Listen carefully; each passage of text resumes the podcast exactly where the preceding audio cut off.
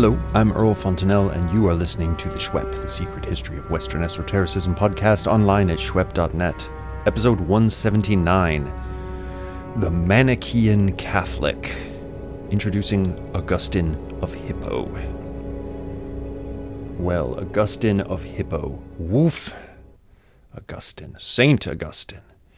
Uh, someone like Augustine of Hippo, a important Latin church father of the later 4th century, would not normally feature in the SHWEP. Uh, I believe I've referred to him in a previous episode as an anti esotericist. And we're going to flesh out what we mean by that, but it's pretty much an accurate description of him. It's at least right enough that he wouldn't normally belong here on this podcast. And yet, we've been talking about him an awful lot here and there in previous episodes. He seems to be one of those people you just can't get around when discussing the intellectual history of the West. Moreover, by understanding him, we really do stand to understand a lot about the history of Western esotericism, and specifically of its opponents, its enemies. Matter of fact, many of our listeners will be familiar with the thesis put forward most thoroughly and forcefully by Wouter Hanegraaff in his 2012 book, Esotericism and the Academy, that Western esotericism exists in a certain way at least in modern times, as a kind of rejected other to mainstream ways of thinking, be they scientific, uh, rationalist, so called, religiously hegemonic, or otherwise. This process of othering, in some of its historical specifics, goes back to Augustine in really important ways. In other words, Augustine's thought and its influence, which was extremely great in Western Europe, is kind of a watershed moment for where uh, esotericism is in uh, European history. So we need to talk about that. But that's not all Augie has to tell us about the history of esotericism, and more will emerge in the course of this episode. However, this is a two parter episode. In this episode, we want to talk about Augustine, his basic life, the due diligence that we like to cover, and some of his philosophical stroke religious conclusions which are really, really important for intellectual history more generally, and talk about his engagement with the esoteric movement known as Manichaeism, which we've spoken about on the podcast.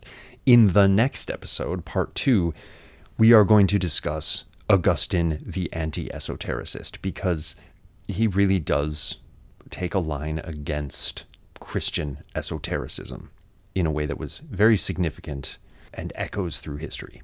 First, let's do the basic biography of the man. Aurelius Augustinus was born in Thagaste, which is today's Souk Ahras in Algeria, a town in the Roman province of Proconsular Africa, in the year 354. In Roman North Africa, in the far west, you tended to speak either Latin as your first language, or Punic or some Berber language at home and Latin in public. Augustine seems to have known very little Greek, even despite the education he got, which we'll talk about. And this was, as we know, becoming more and more common in that part of the world. However, as we shall see when we cover Martianus Capella, the deeply read Hellenic scholar, was not an extinct species in Western North Africa in Augustine's time, but it was becoming an endangered species. Augustine was n- from a not posh but not broke either family. Uh, his dad was apparently a polytheist, and his mum, Monica, a Christian of some kind. Apparently, his dad converted to Christianity on his deathbed. Uh, perhaps he was trying to cover all the bases, or maybe that's just later Christian um, historians trying to kind of uh, posthumously heal the rift in the family of the great Augustine. So here's a first bit of info that we should take note of. Augustine is to some degree, we can't specify to what degree, raised a Christian of some kind. We can't specify what that meant in practice either. While his mother, Saint Monica, in the intellectual history of the church, has been rewritten as a sort of paragon of high level Trinitarian Nicene orthodoxy, this is very, very unlikely to have been the case. But that being said, we don't really know that much about what flavor of Christianity she did practice and in, inculcate in her son. Anyway, after some initial education, uh, Augustine's parents managed to scrape up the money for him to go to Carthage and study rhetoric, which he did, and then he set up as a teacher. So he was on his way in late Roman society, right? But Augustine's course of life was far from straight, as we know from his Confessions, a fascinating book which is the first ever autobiography in the full sense of the term. There, of course, are elements of autobiographical writing already in the Western canon, from Xenophon to Marcus Aurelius and many other examples. People write about themselves, of course. But this was something new. Augustine sat down to do a kind of searching, self reflective story of his life and intellectual development and sort of comment on it as he goes along. So then I did this, and then I thought this, and this was, of course, a blind alley, and I should have done this instead, like this kind of thing. And thus a new genre was born. But because of the Confessions, we know an awful lot about Augustine's life, and it's pretty interesting. Here are some key points for students of Western esotericism. And there's no point in rewriting all this, since an excellent summary by Giovanni Catapano can be found in the Cambridge History of Philosophy in Late Antiquity. So we're just going to quote from that, but with our usual asides to clarify and link this passage we're about to read with stuff we've been discussing already in the podcast. But before we read this passage, it's important to note that all of this is what Augustine tells us about his intellectual development. So I'm not saying that Augustine is ever lying to us or anything like that. That doesn't seem to be how Augustine rolled. However, I at least get the impression from reading the Confessions of his having heavily curated his life story in retrospect, if that makes sense. So he makes it, in essence, a step by step, ineluctable journey toward the truth, namely Trinitarian Christianity as he understood it. But we have every reason to think that this is a retrospective construction of what was going on, right? So, without further ado, quote His mother Monica educated him in the Christian faith. His first encounter with philosophy took place in Carthage in 373 when he read a now lost dialogue by Cicero, the Hortensius, and was won over by its exhortation to love wisdom, that is, to be a philosopher. Disappointed by the non classical language of the scriptures, as an aside, this was a very common disappointment. Uh, Jerome, another great Latin father of this period, talks about exactly the same thing. He's uh, expecting to find something sublime, and instead he finds this sort of gutter Greek and gets very uh, cagey about it. Uh, back to our quote Augustine was captured by the preaching of the Manichees, who promised him they would explain revealed truth by reason only. Throughout his adherence to Manichaeism, he was in the lower ranks of the hearers. Uh, see our episode 123 on the Manichaeans and their internal social structure. Uh, and isn't it interesting to see this preaching strategy in use among Manichaean missionaries in the Western Empire? As a missionary faith, Manichaeism was very adaptable, as we know. In Roman West Africa, apparently, they went for the rational religion angle. Back to our quote. He studied Aristotle's so called 10 categories by himself in the year 374, maybe in some paraphrased or commented version. After becoming a teacher, he read books on the liberal arts, dialectics, geometry, music, and memorized, quote, many writings of the philosophers, uh, chiefly astronomical books by pagan authors, which revealed to him the untenable nature of the Manichaean myths. His readings during this period included Cicero's philosophic works and doxographical texts like those by Varro. As an aside, listeners may remember Varro from episode 60 of the podcast. He was a late Republican Roman antiquarian and writer on various topics. He was a mate of Cicero's. Uh, it's a real pity more Varro doesn't survive, uh, as he seems to have been an important source for a lot of early Roman esoteric lore, uh, much of which is now lost. And he was very interested in stuff like this newfangled uh, art of astrology that had just shown up on the scene and was uh, making inroads among the intellectuals of Rome. Back to quote Augustine wrote his first theoretical treatise, two or three books, De Pulchro et Apto, in 380 to 381. It had already been lost by the time of the Confessions. He moved to Rome in 383 and to Milan the following year, where he held the chair of rhetoric and abandoned Manichaeism once and for all. Side note Milan was the Western imperial capital from the years 286 until 402, when the Goths sacked her and operations were moved to Ravenna. Milan's bishop, and this guy's pretty important, a guy named Ambrosius, he was bishop from 374 to 397. He was an accomplished orator and a hardcore Trinitarian preacher who butted heads with Arian emperors. Remember, the Arians weren't Trinitarians, they were subordinationists. They thought Jesus was, be- because he was begotten, he couldn't be the same exact thing as God the Father. He butted heads with those guys and generally went hard in the Nicene cause but he's maybe most famous outside of theological circles as the guy who became the spiritual father of Augustine and caused him to convert to Nicene Christianity. I put the convert in quotes, and we'll come back to that later. Okay, back to our quote.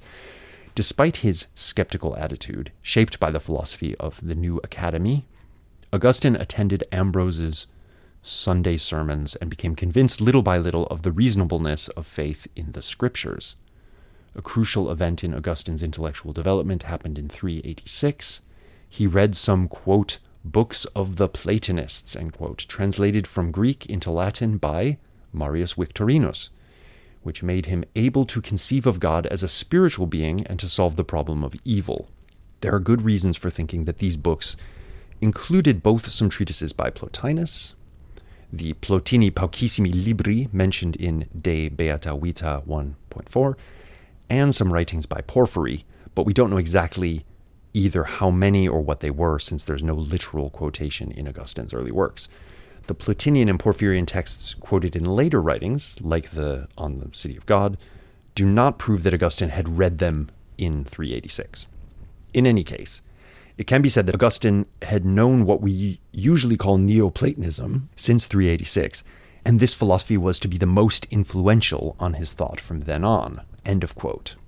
So, Augustine has had quite an itinerary. Now, he was baptized by Ambrose in 387, and from this point onward, Augustine becomes a committed Trinitarian Christian, goes on to be nominated bishop of the town of Hippo back in North Africa, goes back there, has some visions, gets involved in some important theological controversies, which we'll be talking about. He writes voluminously basically sets the agenda for Catholic Christianity from then on in a lot of ways. I don't mean to overemphasize his importance, but he's very, very important in the history of Catholicism, which of course hasn't been invented yet. We're still t- talking in terms of uh, people struggling to figure out what is Orthodox Christianity. He unwittingly also plants the seeds of Protestantism, because pretty much everything Luther and Calvin would do was predicated on reading Augustine, taking him seriously, and emphasizing certain bits over the other bits that the Catholics emphasized. Now, of course, they were all reading the Bible, but uh, it's my contention that you can't get Christianity from just reading the Bible, really. You need a, a lens to make sense of you know how Paul and John are supposed to be talking about the same thing, and that lens for Luther, Calvin, and many other Protestants was Augustine. So then Augustine dies in Hippo in the year 430, early 5th century, while the town was besieged by the Vandals, who were yet another uh, Germanic tribe who were about to take over North Africa, Roman North Africa, and set up a successor kingdom. He is said to have died quoting Plotinus. No doubt he was quoting Plotinus in Latin if you paid attention, there's not a single Greek author in any of his uh, literary itinerary that we've seen. So he has a very narrow and curated window on philosophy, generally speaking, because he's only really reading stuff that's either written by native Latin speakers like Cicero or translated by the um, helpful Marius Victorinus, whom we talked about last time. Now, before we get into his writings and thought, let's back up and fill in a few blanks. All these dates are running together in my head. I don't know about you, but I think it would be helpful to have a look at the political background, what was going on during Augustine's life. So here we're going to quote another text, that of Markus from an earlier Cambridge companion. This one is the Cambridge history of later Greek and early medieval philosophy. And this gives a great summary of the life and times of the Roman Empire in which Augustine lived. Quote, St. Augustine's life spanned almost 80 years of a period during which the, quote, decline of the Roman Empire, end quote, passed through its most dramatic, if not its most decisive phase. Born into the Christian empire of Constantine's successors, his youth saw the brief pagan reaction under Julian the Apostate, yay, followed by the return to Christianity and the ever closer linking of the empire to Christianity under the emperors Gratian and Theodosius I. During the latter part of his life, Roman paganism, which had rallied its forces during the last decade of the fourth century, was rapidly becoming a relic of the past, though it remained a force to be reckoned with. He witnessed not only an important phase in the Christianization of the ancient world, he also lived through some of its gravest military and political upheavals. The military disaster of Adrianople in 378. As an aside, gentle listeners will recall this battle. It was where Valens, the hapless ruler of the Eastern Empire, had had his army and himself wiped out by, an, by another army of Goths and various allies of the Goths. Quote, the division of the empire after Theodosius, the eruption of Vandals, Sueves, and other barbarians into the western provinces of the empire, 406, the increasing barbarization of the Roman armies and of the imperial court, the sacking of the city of Rome by the Visigoths, 410. These are some of the landmarks. The Vandal invaders of his own North Africa had just reached his episcopal city of Hippo as he lay on his deathbed. In an important sense, his life may be said to coincide with the transition from antiquity to the Middle Ages. End of quote. So there we have some context for Augie's life and times, eventful to say the least. Now, that sacking of Rome by the Visigoths was mentioned in episode 172 of the podcast. As we said then, one of the effects of this unthinkable occurrence was that it got people thinking, oh, this clearly means that the gods or God, the divine powers, are unhappy with the Romans. What did we do wrong? And some people naturally said, it's got to be this Christianity thing. The gods are pissed off at us for abandoning the traditional worship and converting to this new cult, right? Rome had been doing very, very well in the uh, normal political sense of the term under the old regime when people sacrificed to the gods and, you know, Jupiter was in his temple and all that kind of stuff. And now look at us. Well, this sort of talk inspired one of Augustine's associates to ask Augustine, who is now a respected Orthodox writer with a solid Latin style, right? to write what would become the massive On the City of God, De Civitate Dei, whose 22 books were written from 412 to 426. So the On the City of God is a kind of massive, sprawling storehouse of theology and sacred history and quotations from Porphyry uh, on theurgy and all kinds of interesting stuff. And it's considered one, it's one of the most widely read works of Augustine. Okay, enough background. Why should we, as students of Western esotericism, care about this guy?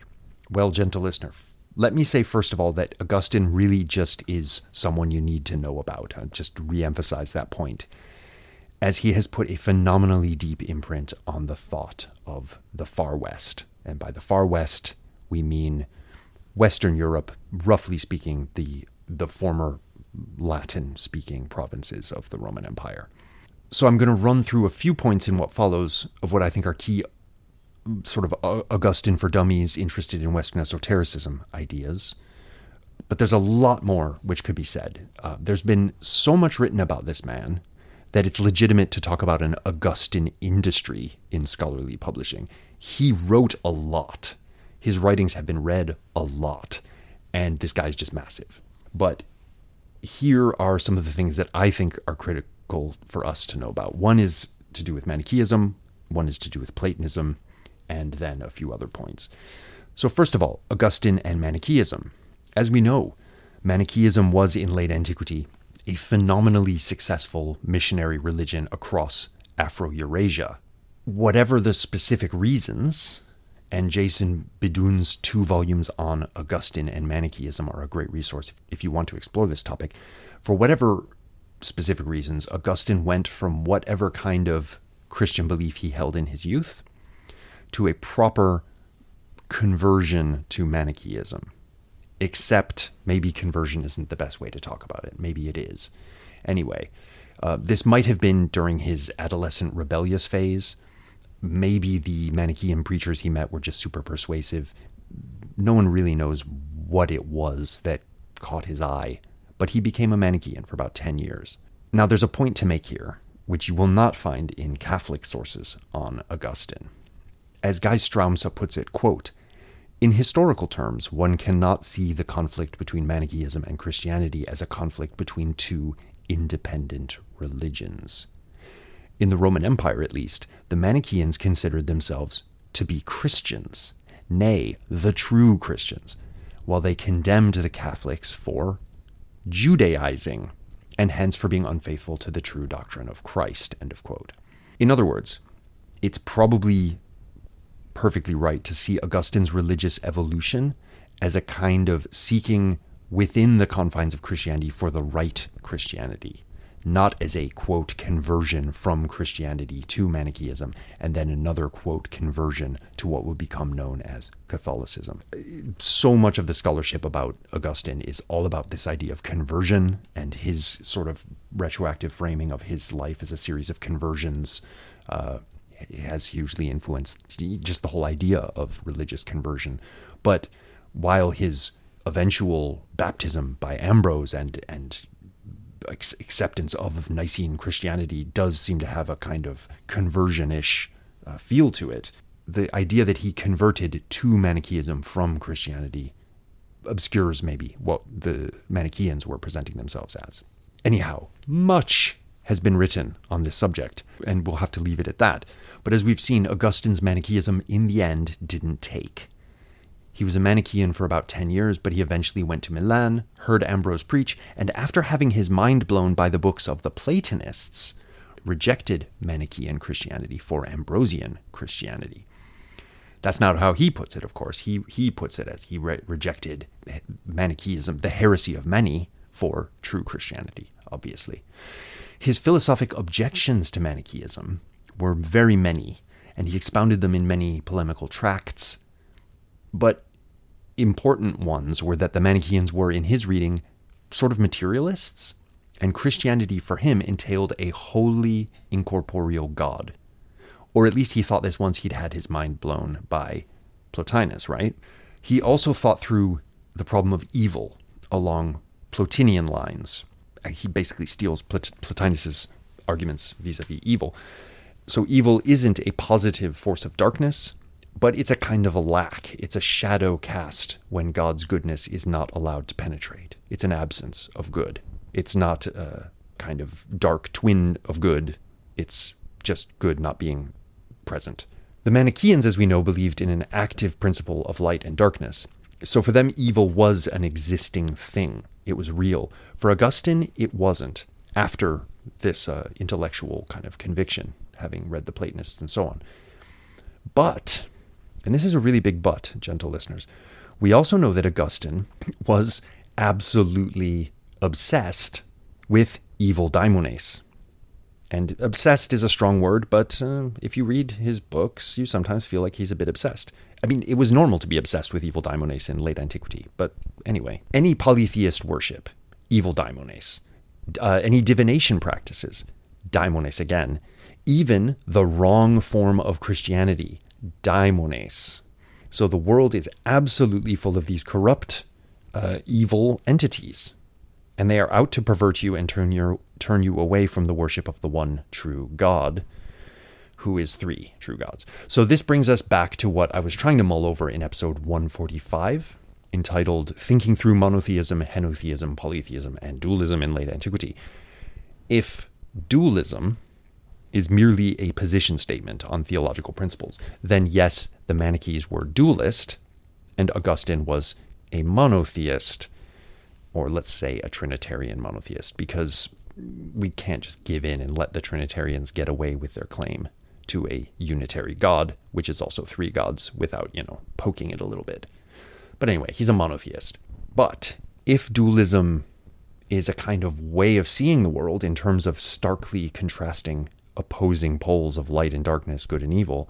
And maybe part of that is really obsessing over the evil. Well, Augustine was way more dualist than the Manichaeans he rejected, at least as far as their thought can be reconstructed. And later, far Western Christianities, especially the Protestant denominations, often have this character. It's unclear among some Protestants whether they think God can actually do anything except save souls for an afterlife in which he will be omnipotent. But demons do stuff all the time. So it's almost like the demons in this world are way more powerful than God, right? Uh, some of this way of thinking goes back directly to Augustine. It's a caricature of his thought because he, as I say, he argues quite strongly that there is no such thing as substantive evil. Evil is not a substance, it's, it's not real, it's just a kind of shadow. But then he goes on about demons all the time. So it's easy to see how his argumentation and stuff led to this way of thinking and this the evolution of this sort of demon haunted world that we find in some western christianities. And this leads quite organically to the topic of original sin something we haven't seen yet in our discussions of christianity. Manichaeism as we've said was in a certain sense a highly optimistic religion.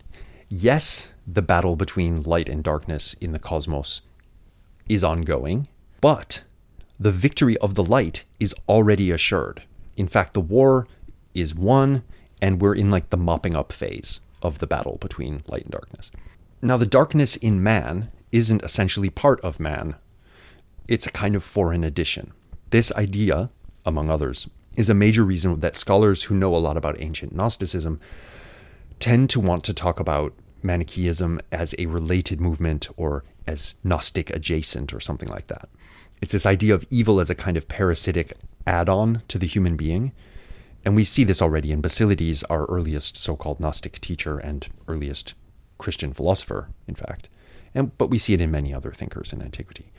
This was a very prominent idea in early Christianity, and far from necessarily being the stereotypical world hating anti cosmic dualism that people have said is the sort of the essence of Gnosticism, right? It could take that form, but it needn't take that form.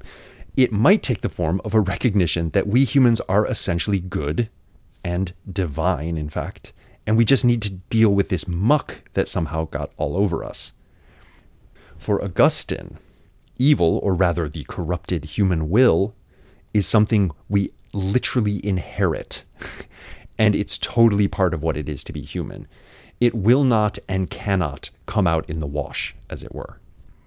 In fact, Augustine fleshes out and sort of formalizes the idea of original sin in a really important way, even devoting a lot of attention to the actual mechanism by which humans have inherited, literally inherited, sin from Adam and Eve's original cock up in the garden. You might almost say he's reaching toward a genetic theory of evil, right? For Augustine, humans are just fundamentally ruined in a certain sense. Hence, the need for a freely offered atonement, which is Christ's death on the cross, etc., etc. If this part sounds familiar, it's because this is just basic Catholic theology nowadays Catholic Christology, Catholic anthropology. Augustine doesn't exactly invent any of this, but he puts his stamp on it at every level.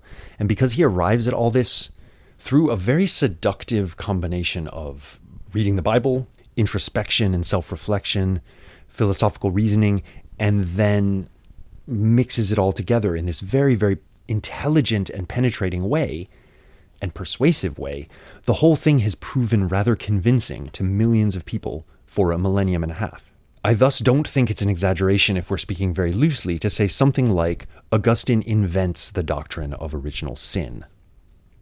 And that that's a pretty important milestone in the history of Western thought. I'm sure you will agree, gentle listener. It also, in my view, makes Augustine way more of an anti cosmic dualist than, well, practically anyone. The guy thinks the world is a guilt ridden sea of corruption, and nothing humans could possibly do could avail to fix it. It's ruined. Only the Supreme God would be able to fix it. And he does this by the creative expedient of becoming a human and getting killed.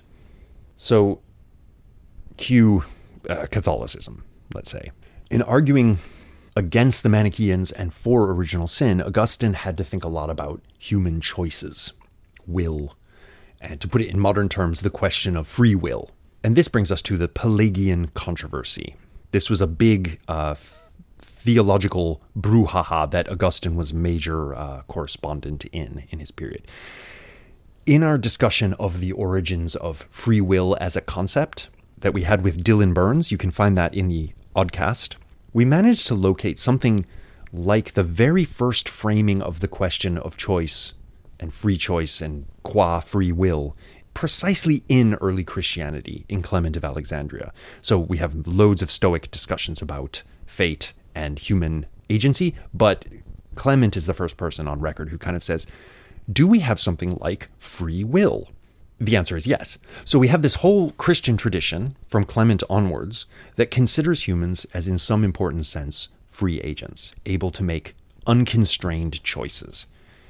And the whole salvation theology of Christianity is, in a certain sense, predicated on this principle, right? To unpack that a bit, if you're saved by some act of accepting salvation, like choosing Christ as your personal savior, or by knowing some saving knowledge that Christ died for you, however your particular tradition of Christianity frames this salvation, well, the question is, how is that supposed to work? Uh, and it becomes very tough to answer that if you can't choose freely in the first place. So, what kind of God would set up a scenario where you have to make a kind of um, intellectual choice of some kind, and your salvation depends on that choice, salvation in the sort of afterlife sense? But that God himself chooses who gets to choose salvation or know the saving knowledge and who doesn't. What kind of God would set up a scenario like that? Well, Augustine's God, it turns out. So, a rather easygoing humanistic Christian thinker based at Rome named Pelagius. Uh, seemingly, Pelagius was of Romano British descent, but he was a, a learned man and a good Hellenist. He was arguing that yes, it's important that humans convert and accept Christ's sacrifice so that they can be saved. But also, of course, God will judge our actions. So it's important that we, well, do good things. And Crucially, it's possible for us to choose to do good things. God knows this is possible, so thus, if we don't choose good things, He knows we're doing that too, and He can judge us based on that. He's a just God, so of course, He's not going to judge us for things we're forced to do, but He's going to judge us for choosing to do bad things. No, says Augustine. And this is where things get incredibly weird. No, based on Augustine's various ideas about original sin and so forth, no action of human beings could possibly have a salvific character. From the vantage point of God's perfection, everything we do is equally shit. Salvation must, then, depend entirely on faith. Now, this isn't the place to get into the deep questions about freedom and whatnot raised by Augustine in his many anti Pelagian writings. Um, if you want to check out the Augustine article in the Stanford Online Encyclopedia of Philosophy, that's a good place to start. They have a whole section on free will in Augustine.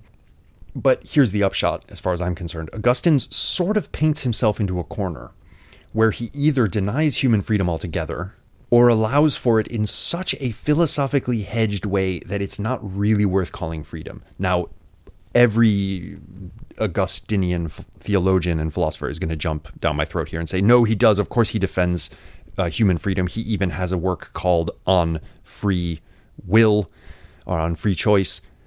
I agree. But nevertheless, it's freedom that is really, really hedged and, yeah, it's a tough one. Only God is free for Augustine.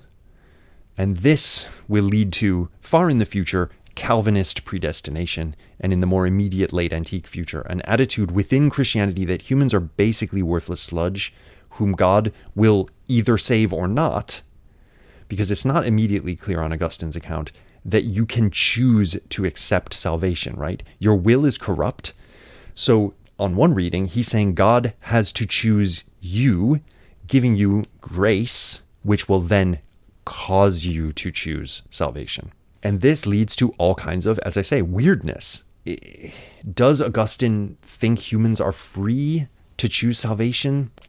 Kinda, I guess, is the only way you can put it without delving into the philosophy. And when you delve into the philosophy, which is very deep and very based in Augustine's own reflection on the choices he's made. And in, in a sense, it's very humanistic because he's saying, you know, there was this time when I was a kid and I stole these pears, and I didn't even really need the pears. I just did it to steal something. And we've all had that experience of doing something just for the sheer cussedness of doing it, the imp of the perverse acting in our lives. This is something that Plato, perhaps naively, says, or Plato Socrates says, no one will ever do that. No one will ever willingly do wrong. It would be against human nature. Of course, we all want the good. And Augustine's like, no, come on. Let's be real. We do this kind of stuff. And he's right. But does that mean that we are all uh, fundamentally corrupt and incapable of choosing to improve ourselves in any meaningful way? Hmm, well, people can go and think about that. Now, speaking of Plato, let us turn from the Pelagian controversy to Augustine and Platonism. We've seen that Augustine himself reports that his encounter with the books of the Platonists, which Marius Victorinus, whom we discussed in the last episode, has helpfully done into Latin, was an intellectual turning point for him. In what sense? Well, these books, whatever specifically they were, um, in the early days, I think everyone agrees that it must have been some Plotinus. He definitely read Porphyry. He quotes a lot of Porphyry, but this is later on, so it's unclear, as we mentioned earlier, when he read Porphyry. Probably his first encounter was with Plotinus. Anyway, whatever they were, they opened his eyes to how one might conceive of incorporeal realities like the eventual Trinitarian God that Augustine would settle on. Before that, he was something like a materialist, or at least he was someone who thought that one cannot be exactly the same thing as three. We can note here that many Christians in his era believed fervently that not only Jesus had a body, but God himself had a human form. I mean, Genesis does tell us that we are made in his image, so to a certain way of thinking, that just means what it says. God must have a human like image, but of course, more amazing than a human. Anyway, the followers of Origen, for example, who maintained that, of course, God didn't have a body, these were the earlier generation of Platonizing Christians, and, and Philo of Alexandria makes precisely the same argument in his Hellenizing Jewish Platonist synthesis that we are made in the image of God in the sense that we possess nous, intellect or transcendent cognition, and God, of course, is a nous. Now, in our period, talking about like the third and fourth centuries in the Roman Empire, one of the ways the Origenists sometimes got into real trouble, and I mean by that physical danger and got beat up and stuff from howling mobs of Christians, was that these howling mobs were sure that God did have a body, and how dare you deny that God has a body? Um, anyway, Augustine is going to follow the Platonists on this. And as we know, the incorporealist God would eventually become the official doctrine of Orthodox Christianity. The Cappadocians are arguing for it in the East um, along similar lines, but different lines from Augustine. But of course, they're all also going to say that the Jesus part, where God did have a body, is not contradicting this this model. So that's one thing that Augustine used from the Platonists that he could kind of uh, take into his synthesis and use as a way of arguing for Trinitarianism and incorporeal God. Augustine also took a lot of other arguments from the Platonists, such that much ink has been spilled about his quote Christian Platonism end quote. Most importantly, Augustine's explanations of how the divine Trinity is supposed to work, how three can also be one, draw massively on Platonist ideas about immaterial substance, arithmological number, and so forth. So he's taking what he wants from the Platonists, what he can use. Thus, many of the arguments and beliefs of Augustine can be seen and have been seen as examples of a Christian Platonism on his part, or a Platonizing Christianity, or a number of other ways of putting it. And this has been observed from the scholarly direction, but it's also been observed from the direction of various anti Augustinian forms of Christianity who want to criticize the bishop as not being a true Christian because he's actually espousing Platonist doctrines. And this will come up in the Reformation period when anti Christian Platonism becomes a, a, going concern. It all gets really complicated, and since everything in Augustine's work is put through this endless process of biblical and philosophical and self reflexive, auto ethnographical, and doctrinal hermeneutics, and remember, this guy's work was sort of always a work in progress. Late in his life, he even published a work called Retractiones, in which he went back to 90 or so statements he'd made in earlier works and kind of nuanced them and said, "Oh, I got that a bit wrong. Let me let me put it how I would put it now." So he's he's very much a work in progress sort of guy. Anyway, we can say that yes, there are tons of Platonist ideas in Augustine, but we have to add that they are for the most part radically mutated by his personal approach to Christianity, and also add that his thought is full of some ideas which can only be called anti Platonists.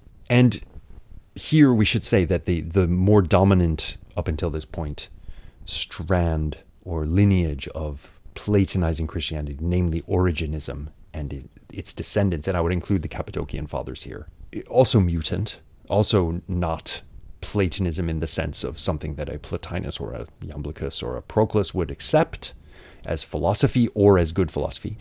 Nevertheless, very, very different from what Augustine does. Augustine is kind of sui generis, and this must be partly because he's a bit of a genius, a weirdo, but also because he where he's living and what he has access to. He just doesn't have access to the bulk of Platonist writing. Um, the Platonists for Augustine are right about God's incorporeal nature. They're right about his sole responsibility for creation and his total uh, goodness and unchangingness. In his Epistle 118, he wrote a load of letters among all his other writings. He even indulges a little bit in a sort of speculation, wondering since the Platonists are the school of thought which most closely conforms to the true school of thought, namely Augustinian Christianity, well, Plato must have learned this stuff from some revealed source. He might, and then he thinks, like, who could this have been? It might have been the prophet Jeremiah, because of course we all know that Plato went to Egypt and learned there. So that's where Jeremiah was hanging out, but but the dates don't quite work. So Augustine's like, nah, it can't have been Jeremiah. But anyway, he has to know the whole like burning bush story from uh, Exodus, where God introduces himself in the Greek version as I am the existent one. because Plato talks so much about the existent, to on, being. Augustine leaves it open how Plato might have learned these things, but makes it clear that he couldn't have just been doing original philosophic work. He must have got it all from Moses or from some follower of Moses. However, as we have seen, Augustine thinks the cosmos is just rubbish, something no philosophic Platonist who had read the Timaeus, and that is to say, no philosophic Platonist ever, would ever possibly affirm. Um, you just don't get Platonists saying that the world is rubbish. Augustine also maintains that the legit Platonist entity, the incorporeal God, somehow became flesh, an idea which serious Platonists wouldn't even bother trying to refute. They would just think of it as a crazy category error which made no sense whatsoever and was also kind of blasphemous. Augustine himself says that he found the doctrine of divine incarnation turpe, shameful, until he somehow came to realize how profoundly true and so forth it was, which somehow blew away the cobwebs of all those rational arguments he'd been wasting his time on. so that sticking point of completely incorporeal God that also becomes completely corporeal in some sense, that you can call maybe an anti Platonist sticking point for Augustine. So, here and elsewhere, Augustine reveals the most interesting and baffling mix of really acute philosophical mind, also appallingly naive and misinformed worker within the philosophical tradition. And I, for one, find it really hard to put my finger on what made this guy tick. One minute he shows these utterly insightful and innovative flashes of brilliance, showing such a degree of self knowledge and understanding of human nature that you think, damn, this guy really is the more human face of Platonism, right? And then the next minute he's denying human freedom unless God condescends to grant us freedom by an act of grace, which we don't deserve, which of course would mean that it isn't really freedom in any normal sense of the term. And he's reflecting on the nearly all encompassing power of demons to control us and the world, thus out Manichaeanizing the Manichaeans, right? At any rate, there's a lot of Platonism within Augie, but to me, it reads as a dark, mutant form of Platonism. And that's when we compare it to the thought of a Philo, a Clement, an Origen, or the Cappadocian Fathers. So that brings us to the end of our introduction to Augustine. Now, I'm very, very aware that I have not done justice to this thinker, but I hope I've done justice to some aspects of his thought that are important for us here as uh, students of Western esotericism going forward. I also hope I've given maybe some tantalizing um, hints that this guy's thought is really complex. We're incredibly blessed to have such a huge body of writing from him, and especially to have the Confessions, because it's an innovative work in the autobiographical genre, which Augustine basically invents. But it's also just a damn good read, and uh, and it's an amazing. If you like autobiography as a uh, genre, read his. It's the first one. It's one of the best ones. It's been blowing minds uh, for a millennium and a half.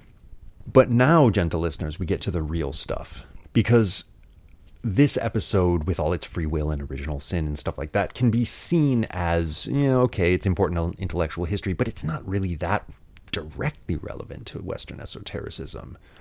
Or is it? In the follow up episode, part two, you're going to see that it definitely is, because in that episode, we're going to discuss Augustine, the anti esotericist. And it is here, maybe, that among other things, the, the study of Western esotericism can contribute the most interesting new perspectives on Augustine. I mean, if you want perspective on Augustine as a Catholic theologian, I can recommend about 47,000 thick volumes on the subject. But if you want perspectives on what's interesting about Augustine vis a vis esoteric Christianity and uh, esoteric religion more generally, well, we'll have something to say about that next time. But until we get to that, stay like all the uh, movements within Christianity that Augustine will blanket condemn as heretical and uh, stay esoteric.